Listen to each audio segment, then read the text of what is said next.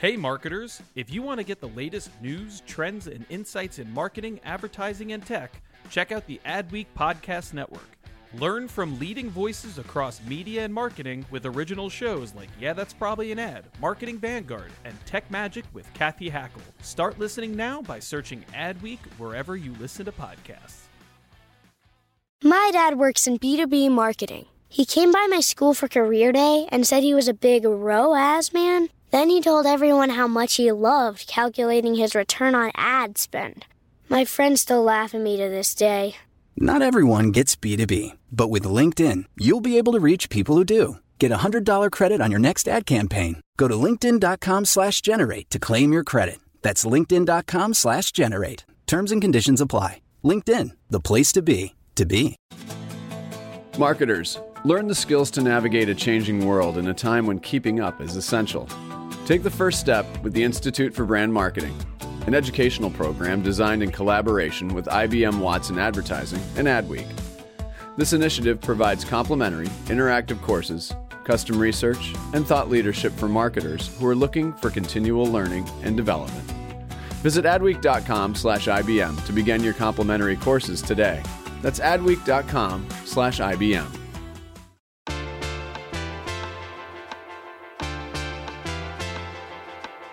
You're listening to Yeah, That's Probably an Ad. It's the Adweek podcast where we talk about marketing, media, technology, pop culture, because in the end, everything is an ad. I'm Doug Zanger, agency's editor for Adweek, sitting in this week uh, from the, the vaunted Portland bureau, and joining me today from that same bureau, we are we are in the same city, in the same area, is our DNI reporter, Mary Emily O'Hara. How are you? Hi, I'm good, Doug. Uh, it's rainy as usual here, and diversity and inclusion is on my mind. You know, all the usual stuff. Yeah, no, I, and I'm 100% with you. Uh, and quite a bit going on. We will talk about uh, a great new program coming up from Adweek called Pride Stars. We'll, we'll talk about that here in a second. But what I'd like to start with this, uh, this week is uh, boy, uh, not a shortage of things happening in uh, the brand world, and especially around DNI and also in the agency world as well. We start with PepsiCo dropping Aunt Jemima, and Aunt Jemima, along with Mrs. Butterworth, Uncle Ben's, uh, some of these other brands that have. I guess the best way to describe it is uh, their their history is based upon images that are really looking back at you know at a time around slavery, right? I mean, you know, these are brands that are, are long standing, but we've come to a point, thankfully, in this world and in society where everybody's taking a closer look at everything and making sure that uh, that we're not going down a destructive path. So. Mary, from your perspective, and I'll talk about agencies in a moment, but from your perspective, and you've covered a lot uh, in in your past work, uh, I'm curious about what feels the same, what feels different right now? yeah. Um, I mean, we started out this month not expecting any of this to happen, right? We had just gone through the pandemic. Um, that was kind of something that already took over the DNI beat. The DNI beat at Adweek is, of course, new, right? I was hired in, in February and we were kicking it off with big plans um, to really focused on the DNI movement in in the advertising industry and in the brand world. And then when the pandemic hit, we got um, derailed a bit and focused on pandemic coverage. And then the revolution happened, right? Mm-hmm. And it's just been such a slow news month ever since. I think that um, that when the when it first started with the protests um, around George Floyd's killing, we were all talking about how um, you know this these police brutality protests they happen every few years. So i'm in my 40s um, i've seen my entire life i've seen from rodney king to amadou diallo to ferguson just every few years there's a particularly gruesome or painful uh, beating or or killing of an unarmed black person by police um, or some sort of violent incident that just sparks so much righteous anger. Um, and when when we first talked about it at Adweek, that uh, last week of May, first week of June, I remember saying, this nothing's going to happen. This happens every few years. I was very skeptical because of seeing that happen over and over again in our culture. I didn't expect any change to actually come of it. I thought people are going to protest for a couple weeks and then it's going to drift away like it always does. And I'm really happy to sit on the other end of June now and say I was completely wrong. I never saw this turning into um, something that would have an immediate impact that would actually pressure leadership at every level from agencies to brands to political leadership to actually make a ton of changes to put a bunch of money where their mouths are to really initiate a lot of D&I overhauls. I mean the the impact of this movement this month has just been incredible and it's been like nothing we've ever seen before. No, and, and we talked about it where it's there's a lot of there's a lot of pain, but there's also uh, a lot of hope in this. And I, and we talked to uh, Lincoln Stephens, who founded the Marcus Graham Project down in Dallas. We'll uh, we'll play his interview with me a, a, little bit later. But on the agency end, yeah, we're starting to see this discussion that has been going on in circles for decades finally start to break that circle and we've seen the open letter from from black leaders and um, staffers in agencies. We've also seen that letter lead to a partnership with the 4As. We see holding companies, um, and uh, th- this is a we'll see kind of thing. We will be checking in on this to, to chart progress. But hopefully, their words result in action. And I think that's what we're looking at right now. And the brands are leading that which is is great. But excuse me, from our beat, uh, from the agency side, uh, you know, we'll see, and and we're going to continue to dig in. Plus, we're we're talking to more influential people within the industry who have a lot to say, and these are new voices. And I think that's what I really like about this is that we're getting so many more new voices into this that it's painting a picture from which we can build and that's what that's what excites me. And we'll have that conversation with Lincoln here in a bit. But I want to pivot to something that is extremely exciting that launched today. It is Pride Stars. Now, Yay. Mary, yes. Now, Mary, give us a bit of a background on this.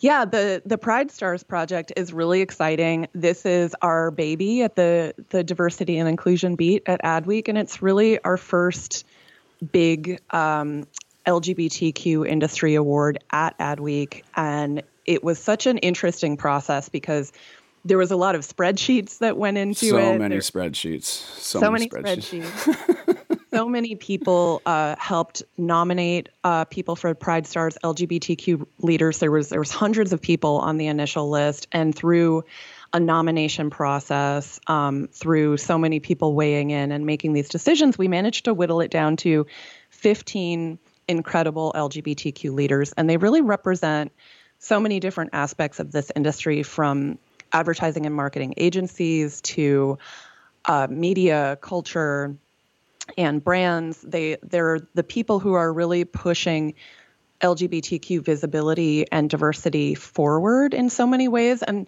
one of the things I'm also really proud of with this list um, and this this was something we did intentionally when we started a couple of months ago. It, it's not a new thing, but we were very focused on diversity on the list in so many ways. So not only is it majority women, majority people of color, it's trans inclusive. There's also just people that really represent different sort of levels of of uh, representation in that we have some big celebrities like Lena Waithe and Bowen Yang, of course, the first gay Asian cast member on uh, SNL, and these these people who are pushing forward visibility in in mainstream ways and constantly like sort of exposing queer culture to people who have never seen it before. And then we have people like MSNBC's Yvette Miley who doesn't you don't tend to see on these kinds of lists because she's been working behind the scenes for right. decades. Like the people who have really been opening the door by just running the internal diversity programs for years. Randall Tucker, diversity and inclusion chief at MasterCard.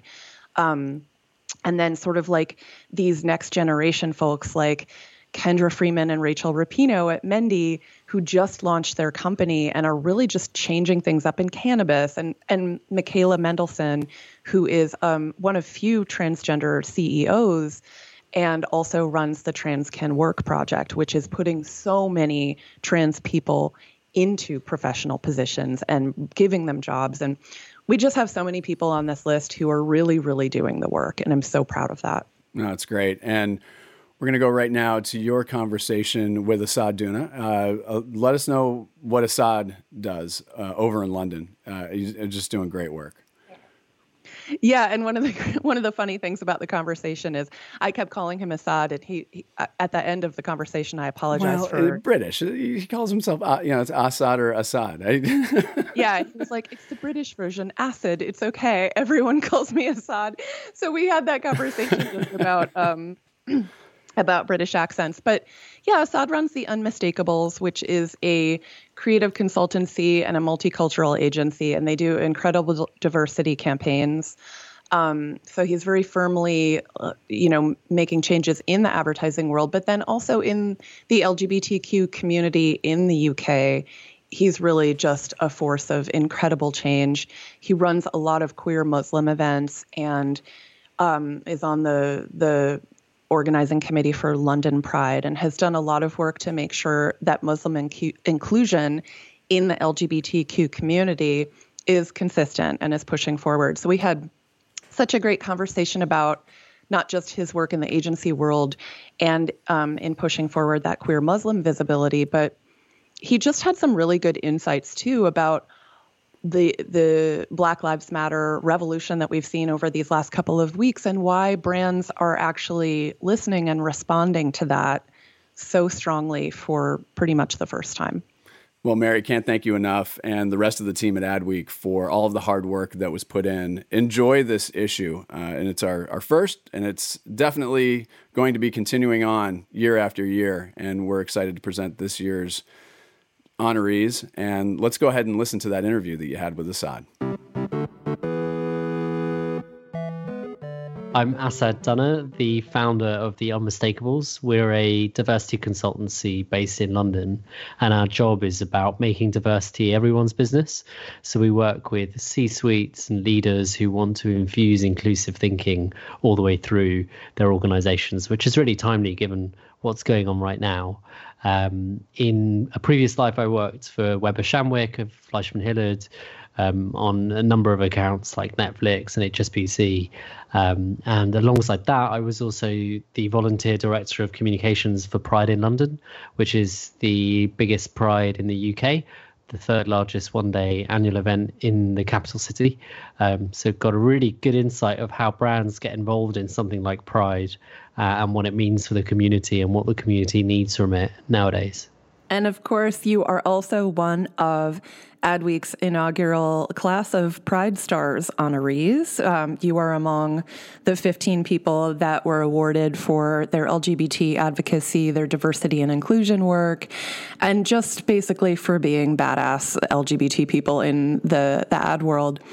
So I just want to congratulate you and thank you for joining us today as well. Um, why don't we start just kind of kicking off and getting into Pride? I mean, Pride is next week. It, it typically falls on the last week in, in June, but of course, this year is really different. Um, and I think it's not just because of the pandemic, which is originally what, what we thought was going to happen was that the whole thing was just going to be canceled, right? But now it's yeah. sort of bubbling back up into a protest movement. And I see that um, in the UK, you've also been very involved in that. So, can you tell us a little bit about what the protests have looked like over there and what you think uh, the transformation of this year's LGBT Pride is going to be like in the UK as well? Yeah, it's a really good question because I think when the pandemic happened, we went into lockdown here in the UK.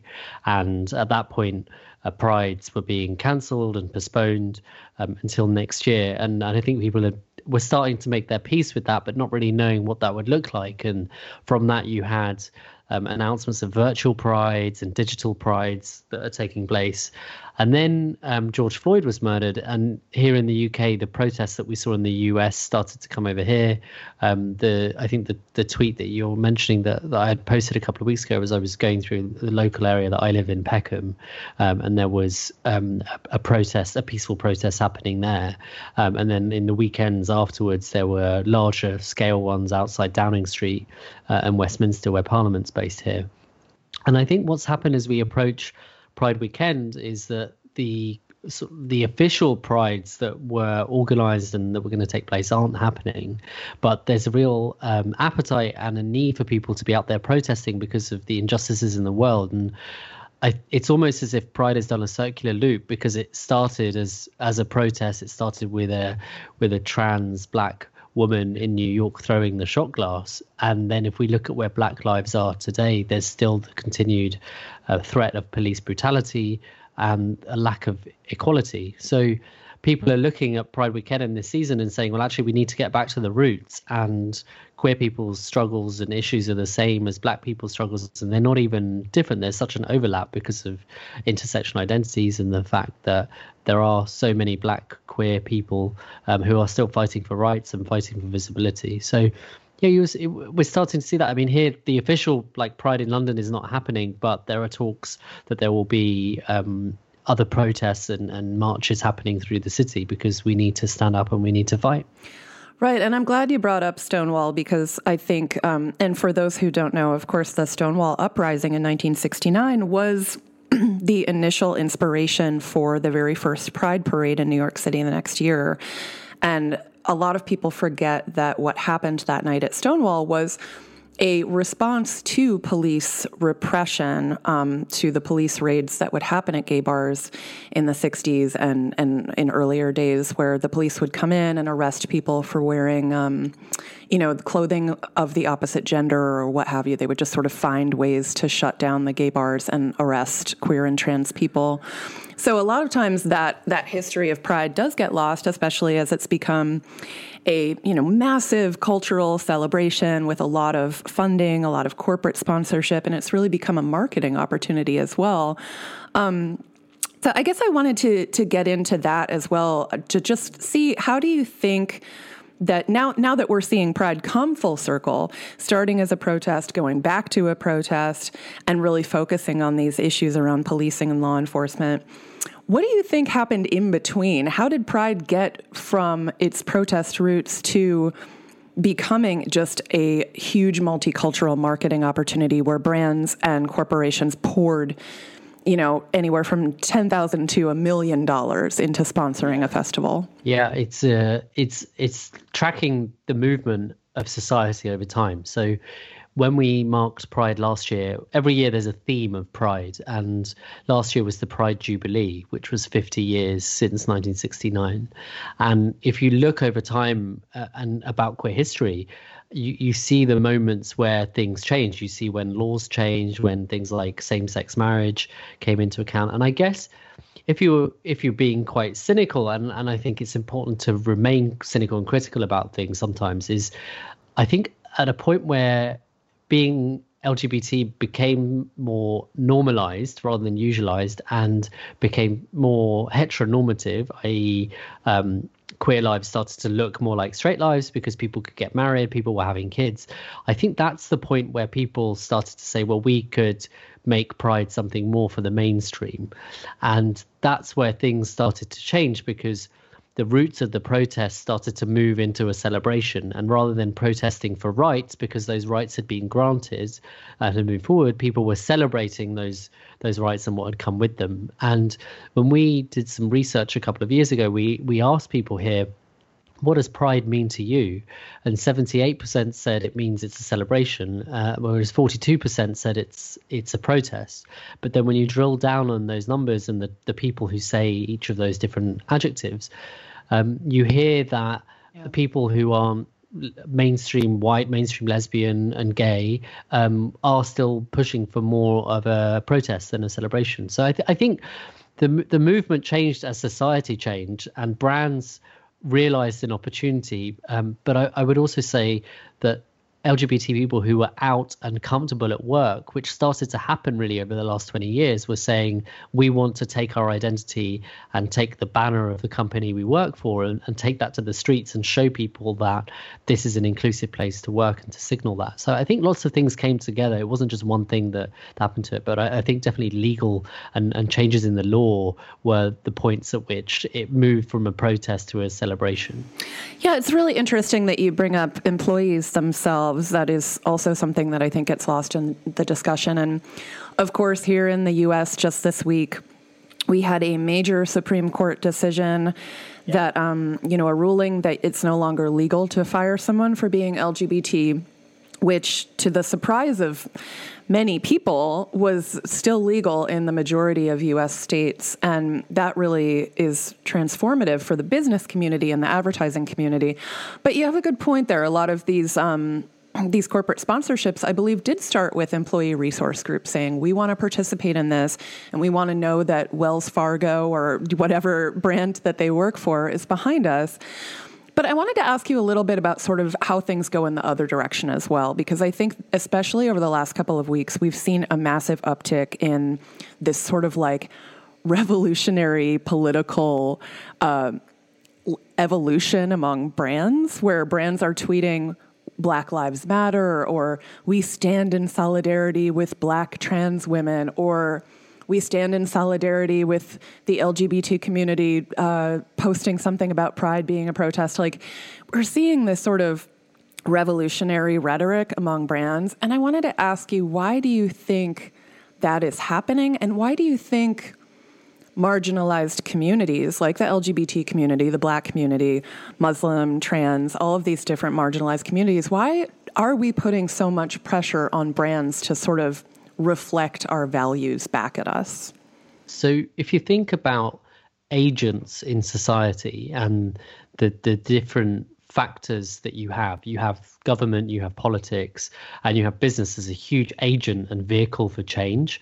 And at a time where governments and politics appear to be failing us. Certainly in the UK, if you see the response of our government to COVID, I think again it, it's not a secret. It's a similar feeling in the US.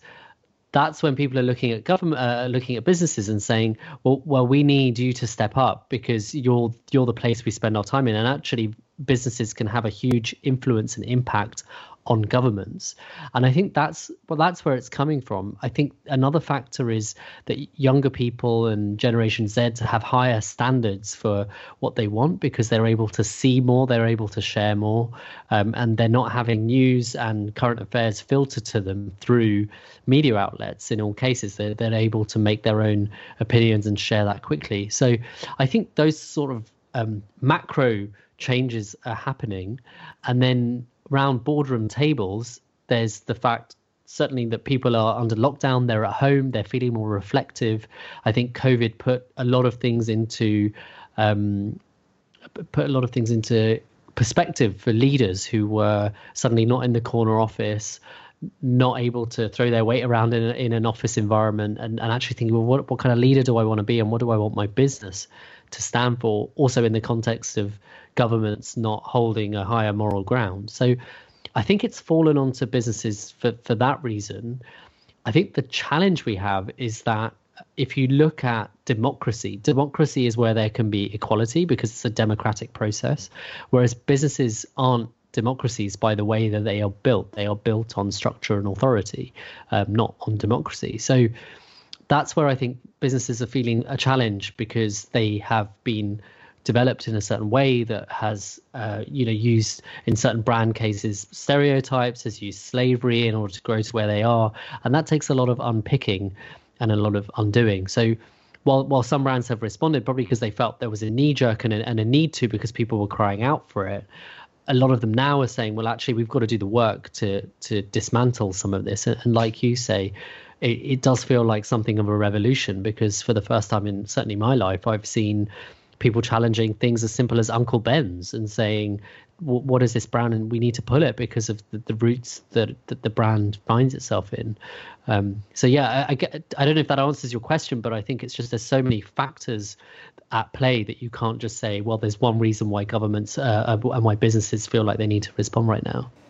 It is really fascinating from within the advertising and marketing community to see this sort of brand um, uh, uprising. And I guess I also wanted to ask you because we are seeing so much of that in so many different ways, but particularly we're particularly seeing it as a response to Black Lives Matter protests and to the Black community's issues with police and um, reparations and all of these issues. I wanted to talk to you about how the LGBT community is somehow often seen as kind of siloed from other identities. But as we know, in reality, the LGBTQ community is black, it's brown, it's disabled, it's trans, it's Muslim, it's all of these marginalized identities because there are people in the community from just every every single background, and they've sort of come together under this one. Um, rainbow not to be cheesy but you know the, the rainbow works um, you know, you, and your your firm, you work so much around multicultural marketing and diversity. I, I guess I wanted to ask you, how do you think that um, that marketing and representation can really highlight the intersectionality of the LGBTQ community and not silo these identities apart from each other? The way that the LGBT narrative has been built through marketing over the last few years has been something of a sanitized version of it, I would say. I think people rely on, certainly for gay men, they'll rely on white gay men who are chiseled, who have really good bodies, and because they know that that will that will sell, and that's a stereotype that they they want to portray. So. I, I think people haven't really helped themselves when they think about the community in, in what they show where people really struggle is around the, the word intersectionality. So when two protected characteristics overlap to create further discrimination, people really struggle with that because they don't know which foot comes first. So do do you put forward your race foot first? Do you put forward your your identity? And and I always think that behavior comes down to structures. So when it comes to diversity, what businesses have done over the last decade or so is create a tick box approach to diversity that's formulated on Noah's Ark, which is we'll have two of this color and two of this sexuality and two of this type. Yeah. The, and the reality is, as you say, it's a real blend and a mix of of what someone is. I speak as a as a as a brown person with Indian heritage who is uh, who was brought up Muslim and is Muslim, um, and is a gay man. That the, that is that's multifaceted, and I think marketing for a long time has relied so heavily on stereotypes of what uh, people who are men should look like, what people who are women should look like, what people who are white should do, what people who are black should do. So all of that seems to be crumbling down in part because you know younger generations are more mixed race because there has been more travel over the years and you're seeing more intersectionality being um, being bred in, in the way that people are so I, I, I think it's because some of the structures have been broken and people have felt like they have to tick a box as opposed to consider diversity and inclusion by design. Yeah, for sure. I love the Noah's Ark analogy. Two of each, and we're good. Just check it off the box. Two lesbians, two gay people, two bisexuals, two trans people, and then we're done. One of each color. Yeah, yeah, exactly. Um, well, since you since you did mention uh, being brought up Muslim, I wanted to ask you a, a bit about the overlap between queer and Muslim identity and, and visibility. And you know, that's I just want to acknowledge too, it's it's something that still to this day I think really surprises a lot of people that you can be queer and Muslim, that you can be trans and Muslim. And it, here in the US we have um, of course, Blair Imani, a queer Muslim influencer who is very outspoken and does a lot of work on visibility. I, I was just on a podcast with her an hour ago. She's amazing. Oh. Great. I wish I wish she was joining the conversation, but she's sort of spiritually in the room with us. Um, yeah, I just wanted to give you an opportunity to talk about some of the work you've done there in terms of sort of bringing LGBT pride and and making a space for Muslim, queer, and trans people within that. Um, and just you know how you think what the challenges are there and sort of like what the progress has been. Yeah sure. So i remember uh, years ago when, when i when i first came out i i would think about the fact that i'd never really seen many gay muslim people and then that made me think maybe maybe we don't exist um, and after time, I realized that, that that we do. It's just that the the pressures within the Muslim community to stay in the closet, to pray the gay away, are huge. And um, there's someone called Mohsin Zaidi who's who's written a book, A Dutiful Boy, about his experience of that, um, which is well worth looking up. And when I came out, I realized I had to do something about that because if I if I couldn't see it, then then I needed to be it for other people. So I wrote an article for for Vice, and I wrote the headline as "Can a Muslim be gay?" because that's what I used to ask Jeeves many years ago, um, and I still laugh about that because I think it's it is about the visibility. So the the progress that I've seen certainly is that there are more queer Muslims who are out there and visible, like you mentioned. Blair Mohsin is another. Asifa Lahore, who's a, a Muslim trans person here, is is very vocal that that's part of the way and i think within the muslim community there are challenges and issues of, of finding acceptance because of uh, one of the one of the um, surahs or one of the stories in, in the quran uh, which has similarities to christianity so that that's still something that needs to be ch- tackled uh, and then within the gay community itself because of the homogenous nature of how people see um, the gay community and, and potentially how some gay people see themselves they, they don't have space for difference, and so you can find racism within uh, the gay community. And, and lots of people think that just because you're in a marginalized or minority community, that you must de facto be accepting. Um, not the, not true. Like so, some some gay and lesbian people can can also be bigots. It's not just because you're you're gay that you get a free pass to equality. Um, mm-hmm. So so I think there's that's that's another challenge. It's kind of finding the intersection between the two. And and I talk about being a gay Muslim as being in the world's smallest Venn diagram because it's a very small overlap. But actually, since being in here, I've found a lot of other voices, and and that space is growing. Do you feel like when you see corporate LGBT marketing, which, as we know, has just become huge over these last couple of years? I mean, the amount of money that is poured into LGBT multicultural marketing each June is just massive and it really does reach the community and it also reaches everyone else who wants to see that those brands are LGBT friendly. But have you ever, you feel like, you ever seen Muslim inclusion in those campaigns? Have I seen? I, I can't think off the top of my head. Yes, there's a, a visible gay Muslim in an advertising campaign or in a marketing campaign. Now that you say it, um, no, uh, no, I don't think I have. But I think it's also because of the risk. Like broadly speaking, you you barely see Muslims who are not LGBT in in advertising and marketing, um, because people have a fear of what might happen if you actively target someone. So uh, at the Unmistakables we we launched a Ramadan report where we looked at um, how Muslims feel and how Muslims are targeted and thought about within marketing, and and we're just missing, in part because we're not in the industry, um, because it doesn't feel like a place of acceptance for for many, um, but also because there's this general fear, which could be because of anti-Muslim feelings, or could just be because people don't know what would happen um, on their social media if they, if they featured a Muslim person. Um, I th- and I, I, I can't do everyone a disservice. I think some people do feature Muslims, but they often feature us in in stereotypical ways or in in white lifestyles, especially in Western markets. So there's hmm. still a bit of work just to be done broadly on Muslims as a starting point, and then working up to the intersection is probably going to take five to ten years. Well, this has just been such a fascinating conversation. Thank you for joining us today. Thank you for getting into all of these you know, really complex and nuanced issues. And I think that this has been so enlightening in terms of not just how the intersectional intersectional identities in the LGBTQ community work, but how the world sees that community and vice versa. So I I so appreciate your time and again congratulations on being one of our Pride stars. Thanks, thanks so much. It's been it's been great to to be on, and yeah, it's it's great to hear that you're following the Unmistakables and, and the work we're doing. We're we're really pleased and, and humbled by that. Awesome. Well, thank you so much again for joining us.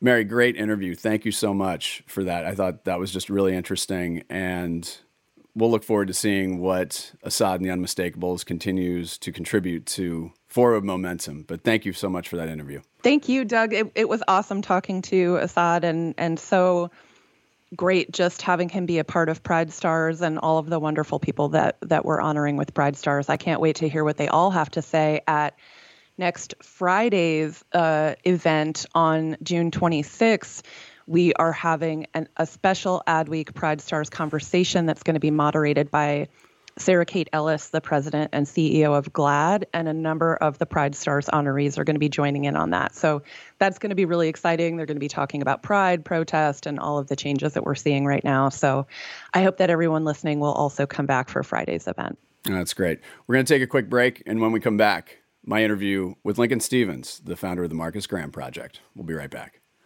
When was the last time you set aside time for professional development?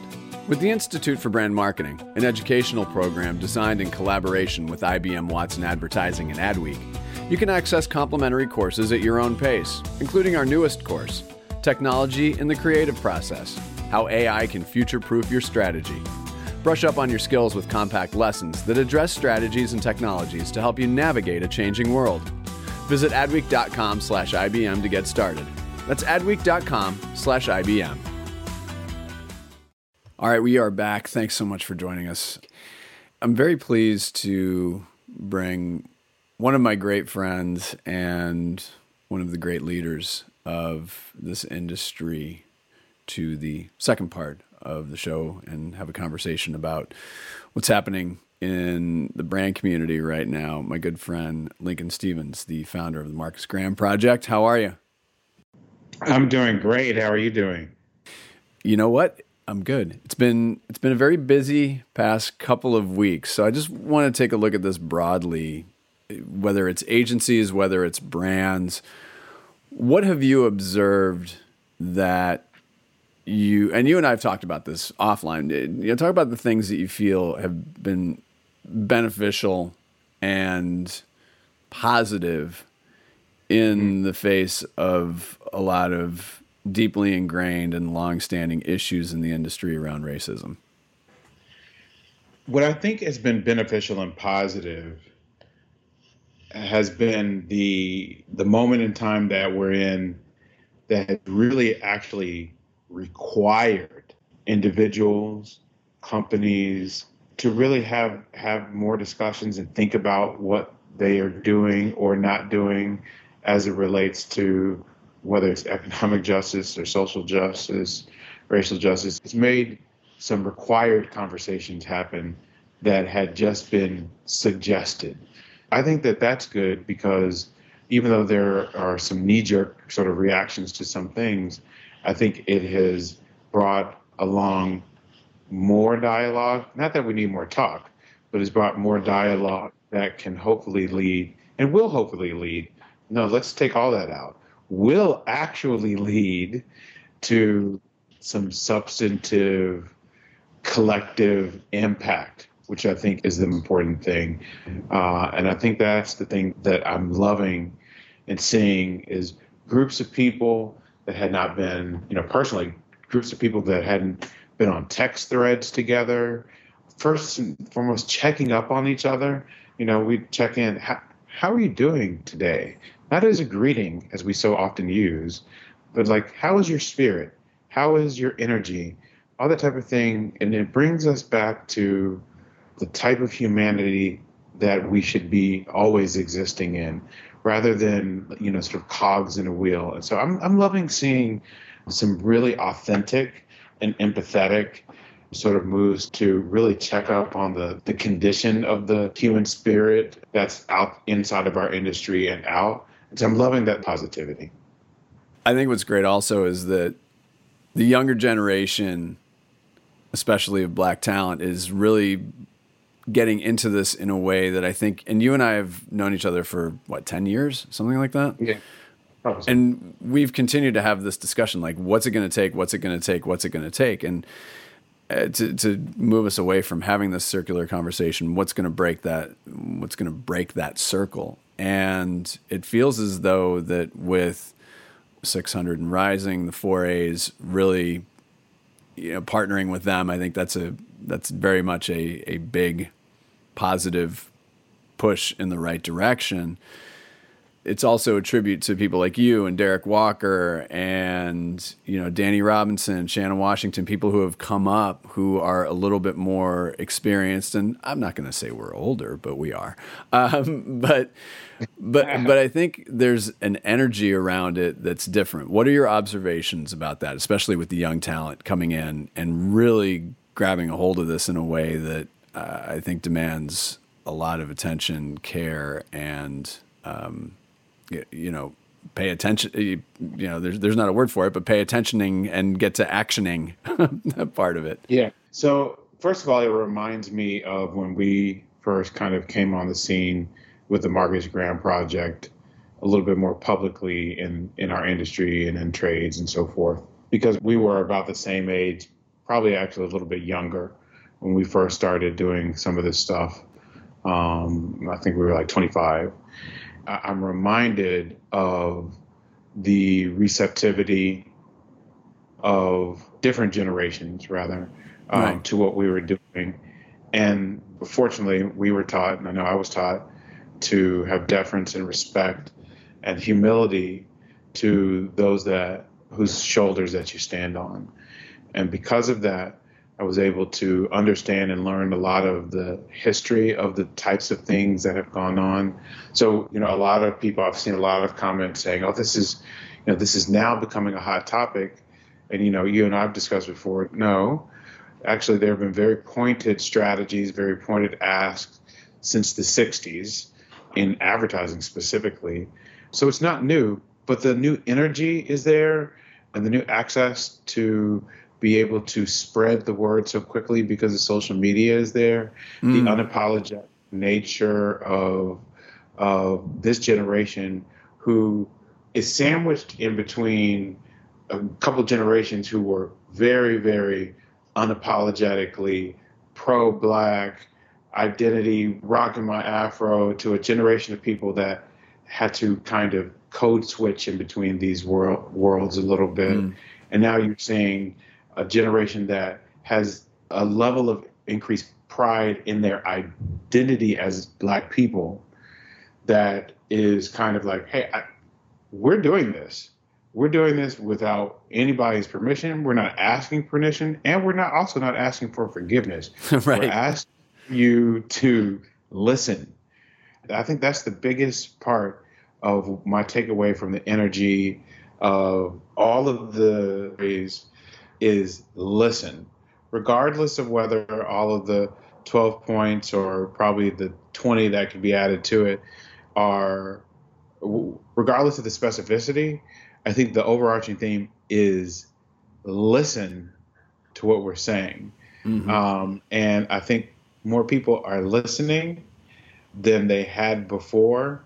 So I think that there's a difference between hearing and listening. And I hope that as people pay attention to and are listening to uh, what's being said, that they hear more with their hearts mm. and hear more with a true sense of not empathy, right? And and not not empathy. Well, certainly not sympathy. Certainly right. not empathy, and perhaps not even empathy, but as it relates to, but just intelligence and humanity. You know what I'm saying? Like mm-hmm. this, what we're talking about is equity and equality, and hopefully at one point in time liberation, right? And so if you if one hears the heart of a person, if you have the ability to hear the heart of a person, then hear the heart of what's being said. Hear the heart of people that are protesting, whether it's in the street or whether they're protests. It's silent and behind the scenes.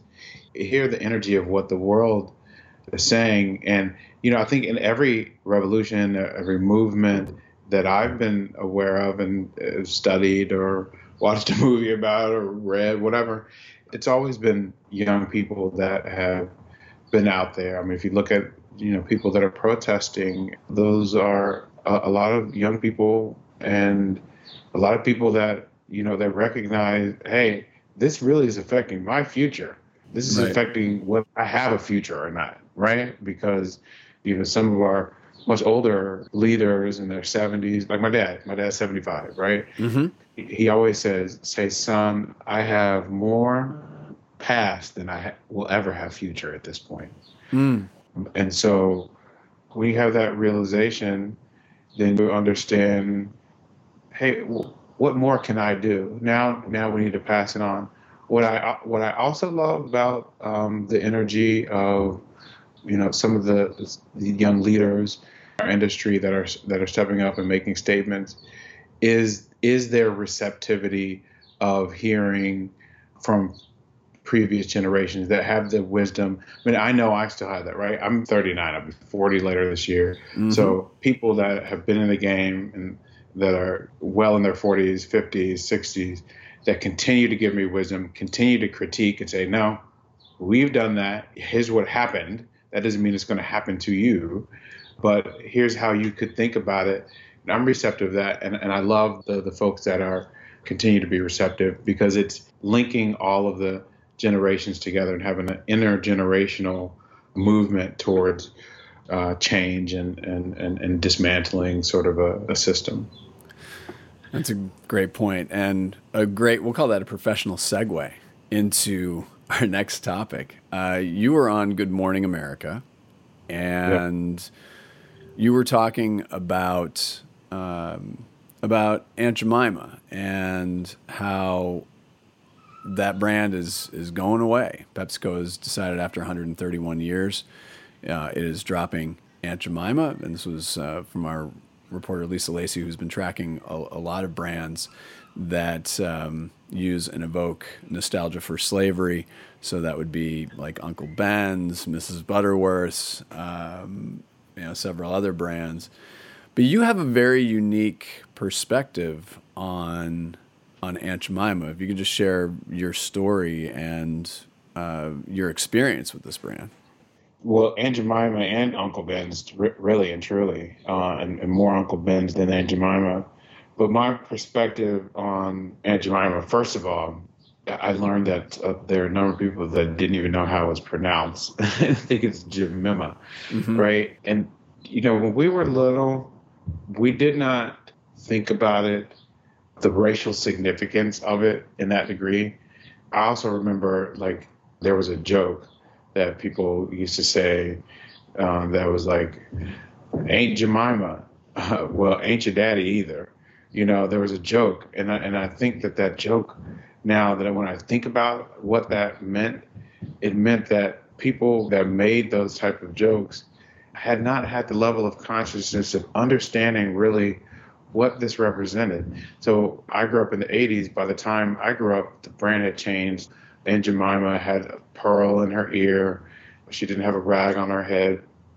And she was not the same depiction of Mammy from Gone with the Wind. Mm-hmm.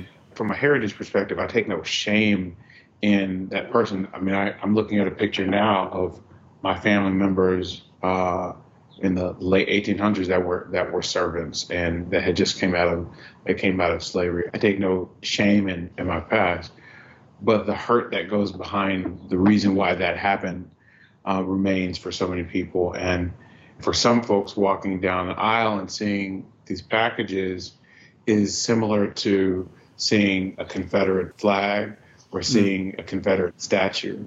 It's a reminder of how deeply instituted into a company or into uh, society that these things are. I mean, we just saw news that Colgate has a brand that was at one point called Darkies as a toothpaste that's now being, you know, under review, which is different than Aunt Jemima saying we're dropping the brand. They're mm-hmm. under review.